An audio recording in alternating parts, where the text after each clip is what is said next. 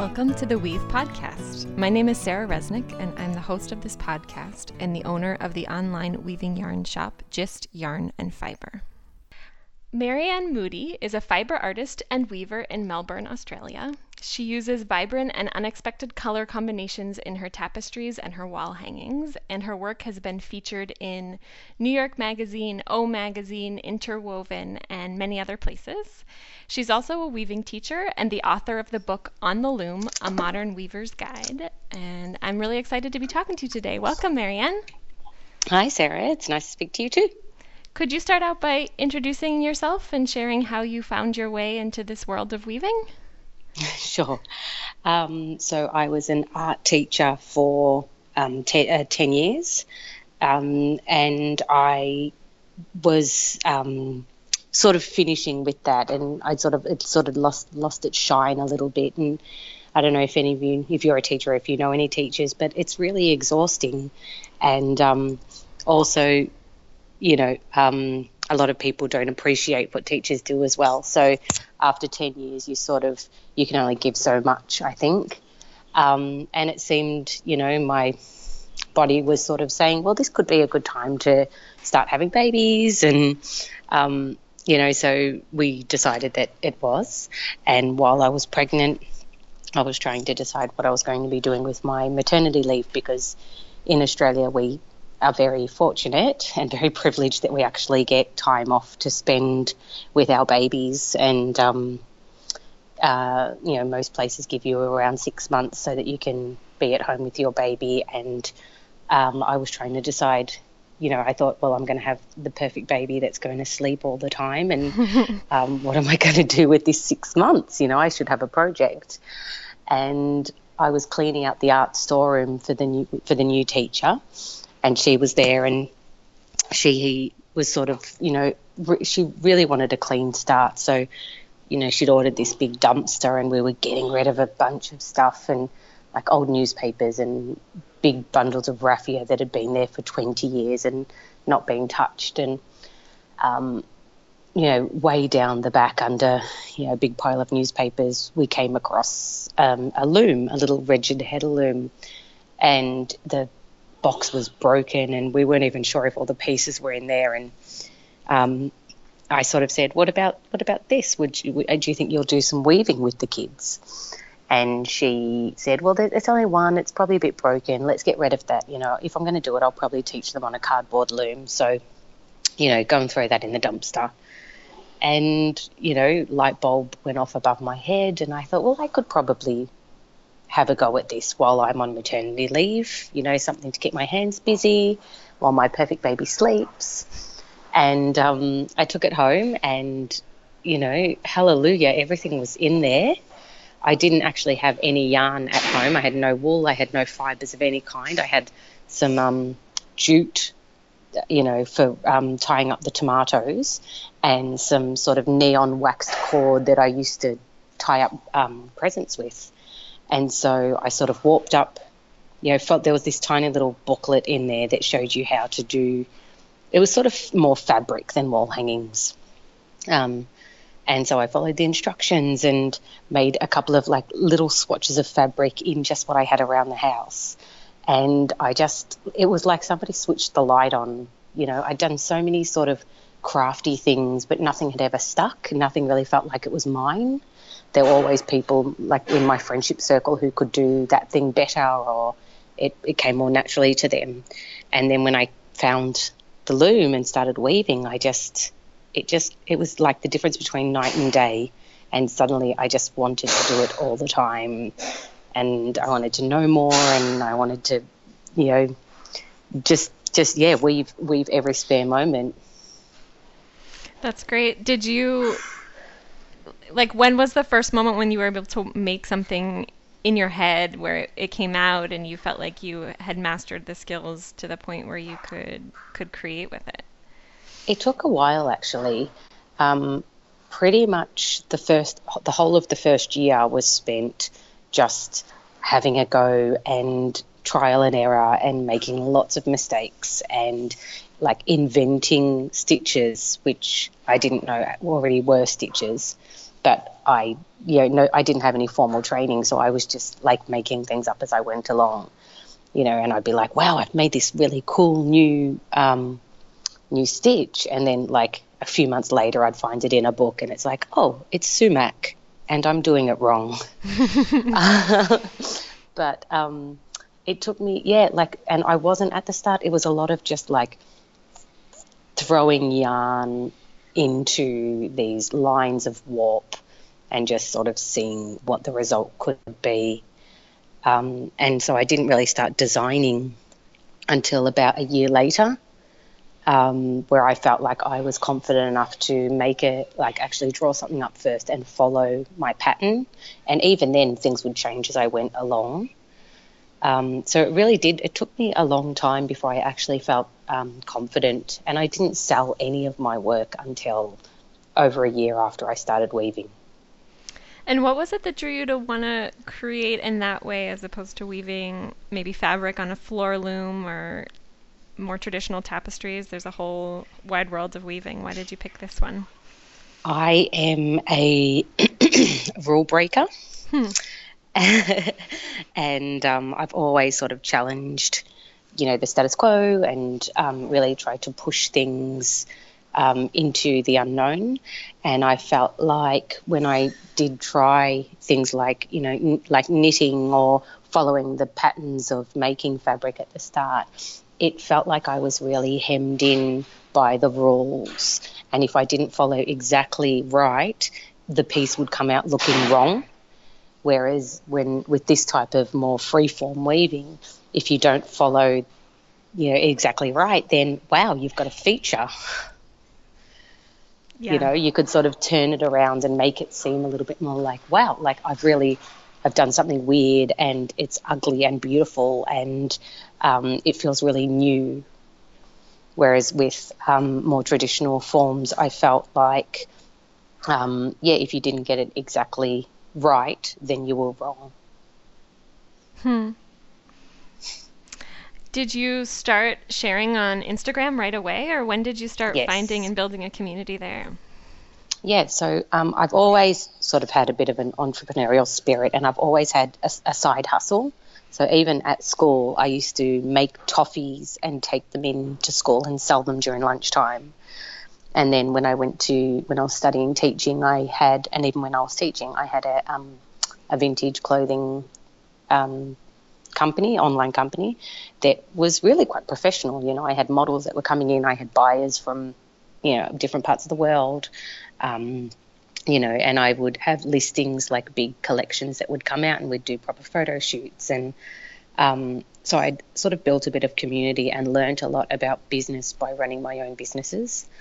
Um, and so I'd already had probably like three or 4,000 followers on Instagram from my vintage clothing followers. And so when I started sharing what I was doing sort of on the side, um, people who were already interested in that sort of vintage aesthetic, it wasn't too big a jump for them. And a lot of people just stayed on board as I transitioned from what used to be called House of Maryanne, which hmm. is my vintage clothing company, to um, Maryanne Moodie, which was my, my woven work. Hmm. And you have such a very distinctive style that you share now, that you have now with your work, and I'm curious how that style evolved and, and where you pull your inspiration from for that. I think I've always like had the idea that nothing is off limits and I always like to give something a go. And when, whenever you know I get asked by new weavers or people who are starting out, what should they do? I always say try something like try to weave every day and try to do something new every day. Just keep like look at some look at you know if you're looking at other people's work, try to pick the one thing in there that you really love and try to learn that skill. Like you know I think it's you know we all learn by copying. Um, you know even at high school we learn by you know looking at something and referencing what's already there. But the best way to push yourself forward is to try to really um, hone in on the one aspect of something that, that really appeals to you and then see what you can add to that to make something new. And so I think I've sort of tried doing that um, with my art in terms of skills, kept kept trying to learn skills.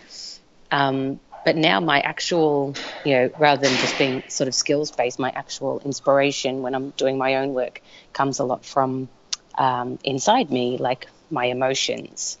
And I have, you know, a, th- I have two children and, you know, super busy life. So, you know, when I get into my studio, it's actually like a meditation.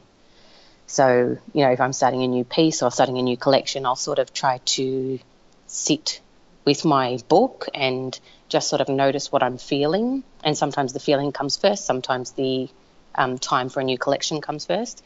And it might be um, I'm noticing that I'm feeling really jealous of something, and I'll sit down and I'll draw some shapes on a paper and I'll try to, I sort of go through this system of different types of drawings, while all the while like sort of just sitting with that feeling and noticing that I'm feeling it rather than sort of pushing it away and thinking, oh, that's not a helpful feeling. You know, we shouldn't feel those feelings. Um, I try to sort of sit with them and um, and then once I have a few shapes, then I can start putting those shapes together to make my jealous weave or my angry weave or my anxious weave or my joyful weave, you know, whatever that feeling is that I'm feeling at the moment. Um, and then once I've got a few designs, I can sort of start weaving, and then you know each piece might take me, you know, anywhere from a couple of days to a couple of weeks, and that gives me a lot of time to actually have that feeling, you know, sort of percolating through my body, and by the end, you know, without actually like full on looking it in the eyes, I'm sort of allowing it the space to be. And then by the time I've finished either the piece or the collection, usually I've come to the, you know, come to know myself a little bit better by having a conversation with myself um, about what I need to do, the next steps, or or who I need to forgive, or um, you know how to move forward.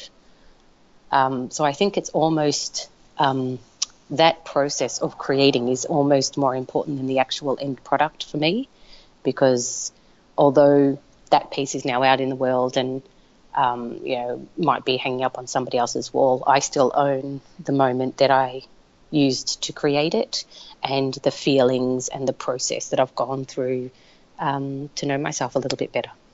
Hmm. That's a really powerful process. It made me think back to what you were saying about about working with kids as an art teacher and thinking about how you know, all of us as adults and kids experience emotion, but kids often wear them on their sleeves more. And did you, like, did did working with kids help you develop this process? Did you work with kids on doing art through their emotions? I'm just so curious. I did. I did, but also my son, my oldest son, he's five and a half now, and he is extremely, like, you know, powerful child, you know, very free spirit, um, you know, he can go from zero to 100 in you know less than a second and you know we're trying to help him with his mo- emotional intelligence and figuring out when you know when something is actually a 100 end of the world kind of um, emotion and when it might be just oh well that sort of sucks kind of emotion um, so we do a lot of that sort of talk with him and now with his little brother as well and even with my husband um, but I think I did sort of begin learning about that sort of emotional intelligence when I was teaching as well, yeah. Do you weave with your son? No. Mm. I've tried, but he, I think he sort of has the view at the moment why would you sit when you can run? That's a fair enough view. so why why would I weave when there's a tree to climb? Yeah. Mm. That's, that's also a good, beautiful way to live.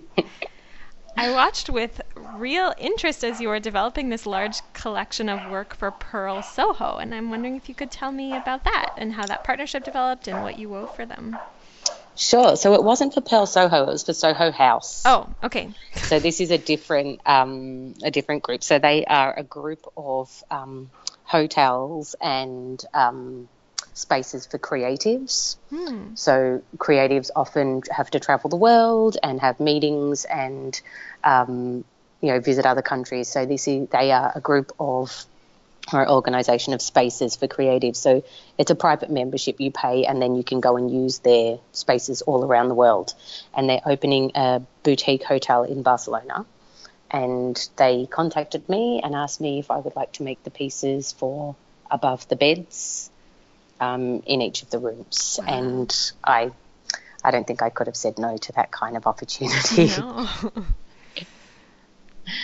um, but yeah, they sort of we worked together. Like we had a few um, back and forths, you know, um, phone calls and emails and um, Pinterest boards and things, and um, you know, it took us a while to actually figure out that the palette was, you know, so simple and so natural and um, just sort of rather than trying to jam colours in there that would may not have necessarily worked, we decided to go with just um, the neutral base and have more of a focus on texture and shape. And um, they gave me a lot of creative freedom actually um, you know, I created the first sample and sent that over, and they were really, really pleased with it. So then we moved ahead with the rest of the 16 piece collection. Um, and it was just, it sort of felt like a really, another a really emotional journey because I was creating these, and physical journey. I was creating these enormous pieces in my studio alone with my headphones in um, and, you know, noticing what my body was telling me, noticing these things that were coming up. So, rather than you know sometimes my days in my studio are like a, a to-do list of 12 different things and and when you have that you don't really have time for listening to yourself um, whereas when you're on um, on the path of creating these 16 enormous pieces um, I think you have more room for your mind to wander and so I think that's why I decided to do those um, posts because I knew it was going to be a big um, milestone for me creating these big pieces, but I knew it was also going to be a bit of a journey um, and a bit of a struggle and also a celebration. And so that's why I, um, yeah, decided to sort of take photos to commemorate as I was going through. Um, but also, if you go back and read each of the um, posts, I'm actually sharing quite a bit about like my thoughts for the day, either on motherhood or self care or appreciation or um, you know, whatever it was that was I was going through my mind that day because I sort of had, you know, 10 hours a day where I was thinking really while my hands were going through quite repetitive motions. How do you take care of your body when you're working so hard like that? I walk to work, so uh, to my studio, so it takes me half an hour to walk and half an hour to walk home. And I don't have my headphones in. I just am sort of open to the elements, which is really nice. Um, but I on during the big collection, I had three massages, hmm. which I don't always have. Uh, two of them were really incredible, and one of them was oh, torture. Two of them were Thai relaxation massages, and the other one was, you know, how you can go in like at a shopping mall or something, you know, you can either sit up and they'll give you like a, a 10 minute head massage or a 15 minute shoulder massage. Um, I went into one of those. They also have them at the airport and stuff. But um, I asked for a, um, a back massage, and um, this there was a um, gentleman who took me in the back, and he just used his elbows. Oh, and he was like uh, actually above, so all of his weight was sort of pushing down on this one point of his elbow, and it was half an hour of um, yeah torture. That's how you take care you know, of your body. bruised, absolutely wow. bruised. So after that, I don't know whether he he he made it better but the fact that he, it was so painful, I was just so glad that it stopped. Mm. it sort of felt like he must have done something good. Yeah. what is one of what's another commission piece that you've worked on that you feel really proud of? So I'm working on one at the moment, and it's actually been quite tricky. So it's a um, uh, for a hotel in Texas and they've it's a eight foot by six foot piece that's going to be sort of the centerpiece of the restaurant, and they're um, we've been there's been a lot of back and forth on it, but I feel like we're in a really good place at the moment. So they want a piece with a donkey. They wanted wow. to somehow incorporate a donkey, and it's like that's just not my. I've never I don't weave um, figures or um, I wasn't quite sure how we were going to do it, and um, we sort of went through trialing and sampling a number of different things, getting an artist to paint over my weaving, um, which sort of didn't work in the end. But now we've sort of got a, it's sort of a, um, the vibration of a donkey, I guess, that I've figured out that I can actually weave. So it's not a realistic looking donkey, but it's like if you look out of the side of your eye and squint a little bit, you might sort of get the whiff of a donkey in the piece. Um, so I'm about to start weaving that. And actually, next week, I'm going into it's Wool Week in Australia, and I'm making an installation um, at a big um, shopping plaza centre um, in there in the sort of big atrium. I'm making a woven tent where people can um, sort of walk inside and using lots of roving and making some pom poms and some tassels and um, yeah, sort of creating a big. They've sort of made the structure for me so that I can just weave. I've got a, um, a few weavers who are coming out there with me, and we're just going to weave all night and eat pizza and drink beer and weave a tent so that hopefully in the morning when people arrive, it'll be a magical wonderland that sort of just appeared from nowhere. That sounds amazing. When is yeah, that I'm gonna, pretty excited about When is it. that going to be So that's for people who are local? The 22nd, the e- evening of the 22nd, next Tuesday, we're going in, and they're um, they're actually going to do a stop motion, not stop motion, um, a time lapse of us creating it. So hopefully, I'll have that to share on social media. Cool. well, switching gears a little bit, as an artist and small business owner myself, I'm always really curious what the biggest challenges are for other people who are artists and small business owners Yeah. and and how they face and approach them and I'm curious to hear that from you.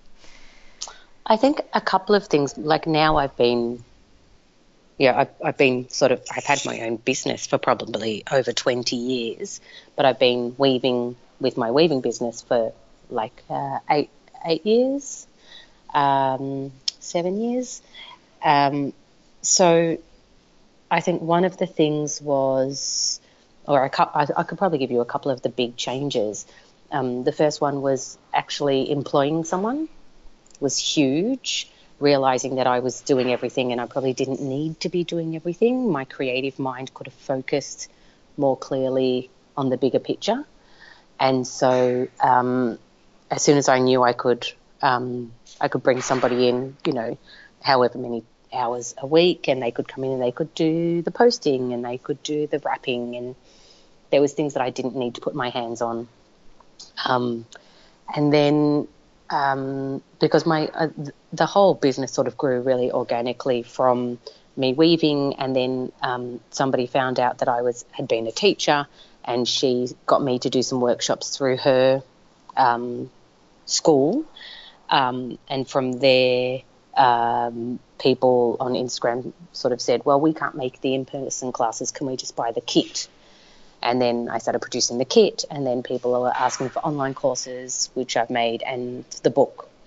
So, and all the time I'm still making my um, making my artwork. So, I think um, it grew into almost five separate businesses under the one umbrella.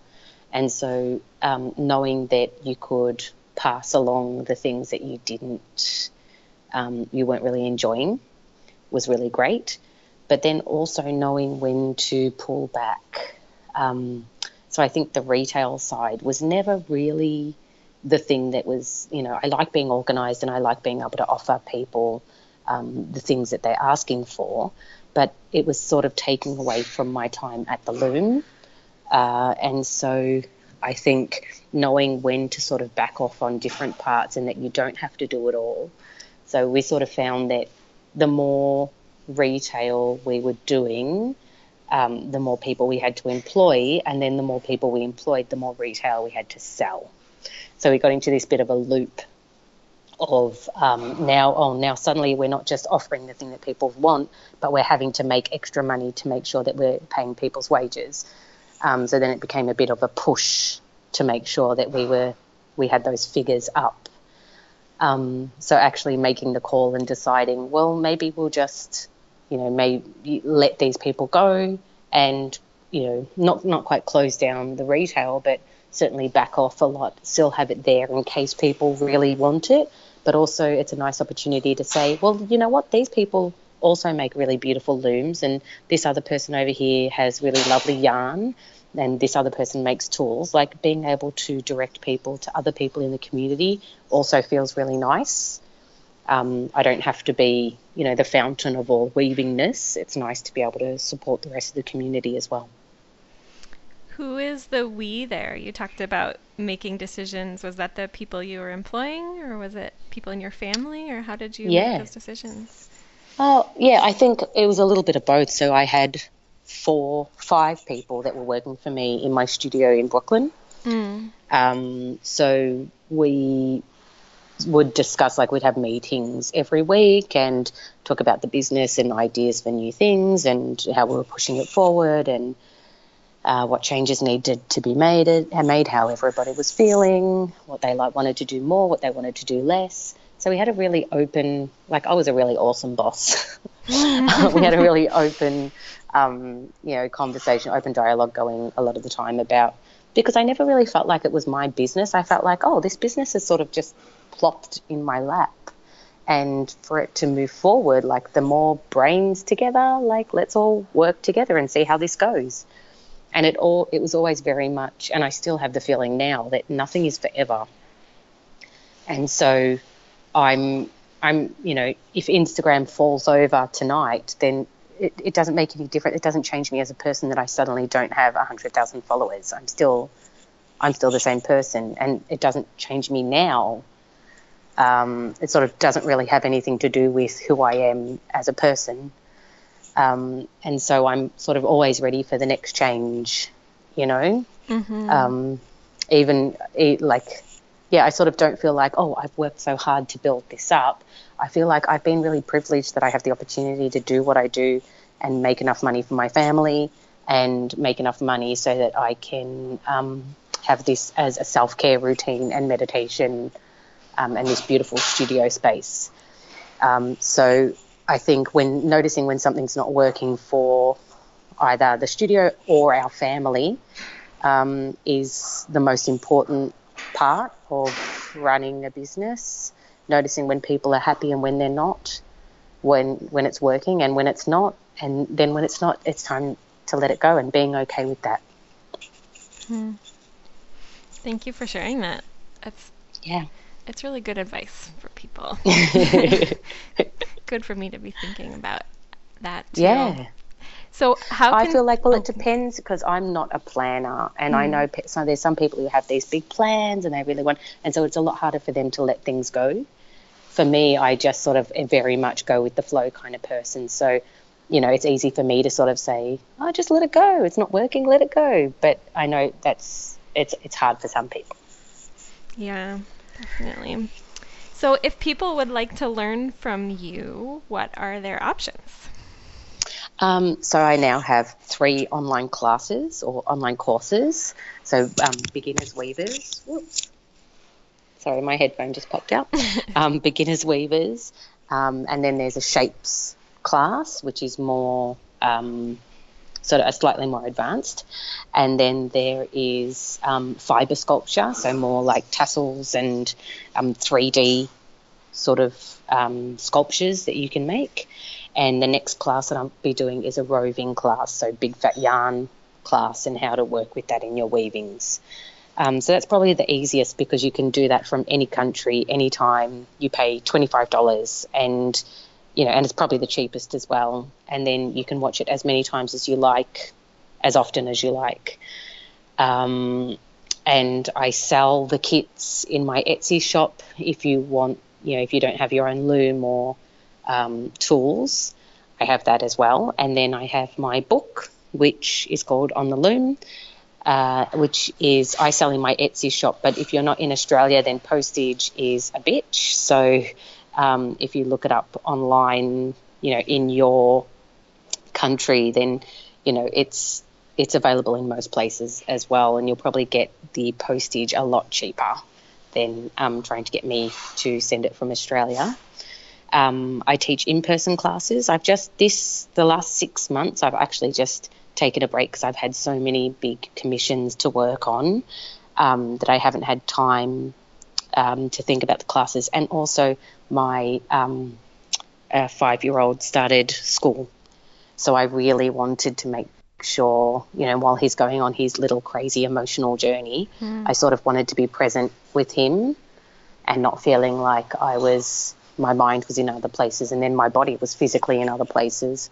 So um, just for the moment, I've, you know, it's been nice to be home. But um, if you're signed up for my newsletter, which you can sign up through my website, which is just maryannemoodie.com, um, on my newsletter, we let you know about when the next classes, in person classes, are coming up. Well, Maryanne, I really appreciate you taking the time to talk to me today and to share your story. And I have one last question, which okay. is if you have any parting advice or words of wisdom that you would want to share with other weavers out there. Um, I think, yeah, what I was saying earlier, just keep having a go at different things and mixing things up. I started a, um, a hashtag with um, a spinner, um, a friend who was a who spins her own yarn, and the hashtag is weave weird, and you know that's the whole idea. Don't like after you've learnt the initial skills of, you know, um, tabby and rya and loops. Um, and soumak and you know you've got those sort of initial skills under your belt just start mixing things up and doing things back to front and upside down and in a different fiber. And how about cable ties? How about dental floss? How about you know putting some weird things in there that you're not trying to think i'm trying to sell this piece and i want to make something pretty but rather I'm creating something a little bit weird that maybe would make is going to make me feel a bit uncomfortable while I'm weaving it and make my viewer feel a bit uncomfortable because that's where we're going to grow as a group of of artists is if we just make something that makes us feel a little bit weird instead of always trying to make something pretty that we think is going to sell. That's a wrap. To find links to Maryanne's website and social media and to see lots of photos of Marianne and her work, you can visit the show notes at www.gistyarn.com slash episode hyphen 19. That's G-I-S-T-Y-A-R-N dot com. Next week on the podcast, we're talking about weaving with paper. I'm talking to Linda Thalmann, the founder of Paperfine, a company in Austria that makes paper yarn for weavers and other crafters. I stock this paper yarn in my shop, and it's probably what I'm most frequently asked about. What can we weave with paper? Is it delicate? Can you wash it? Etc., etc. So, we're going to talk about all of this and lots more, and you can tune in next Monday to hear all about it. Until next time, happy weaving!